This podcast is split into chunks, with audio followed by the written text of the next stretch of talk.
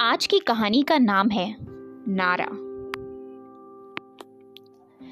केशव लाल को सात मंजिलों की सीढ़ियाँ चढ़ना बड़ा मुश्किल लग रहा था। उसके कदम इस तरह भारी हो गए थे जैसे सातों मंजिलों का वज़न उसी के कंधों पर रखा हो।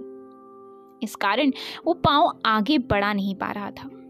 बड़ी मुश्किल से वो एक एक कदम उठाता, सीढ़ियाँ उतर रहा था। उसने ये एहसास तब नहीं किया था जब वो इन सात मंजिलों की सीढ़ियाँ चढ़कर ऊपर आया था। तब तो उसे ऐसा लग रहा था जैसे भार कम होता जा रहा हो कि शिवलाल वहाँ मकान मालिक से मिलने आया था। इस समय वो भारी परेशानी के दौर से गुजर रहा था और किराया चुकाने के लिए उसके पास रुपये नहीं थे। इसी कारण वो सेठ के पास एक महीने का वक्त मांगने आया था। वो सेठ मकान मालिक को कहता था। मोहलत मांगने आया था।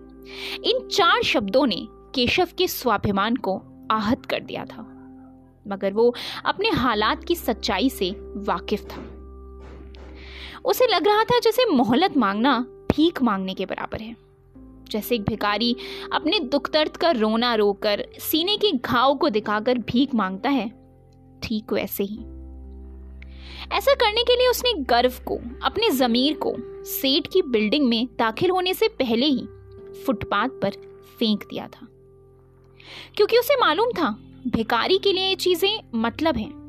इनके रहते वो भीख नहीं मांग सकता था। मगर इससे उसके दिल में अंधेरा छा गया था। अपने अंधेरे दिल के साथ उसने सेठ के रोशन कमरे में कदम रखा। मकान मालिक की दो बिल्डिंगें थी, जिनमें कुल 124 कमरे थे। वो उन सभी कमरों का किराया वही वसूल करता था। केशव सेठ के सामने हाथ जोड़कर खड़ा हो गया। तिलकधारी सेठ ने आँख उठाकर उसे देखा और माथे पर सलवटें डालकर अपने बालों भरे हाथ से मोटी सी कॉपी उठा ली।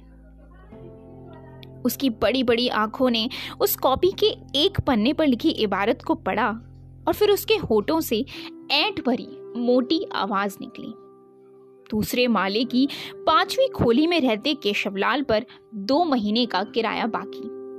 उसने नज़र उठाकर केशव की तरफ़ देखा और पूछा, ले आए किराया?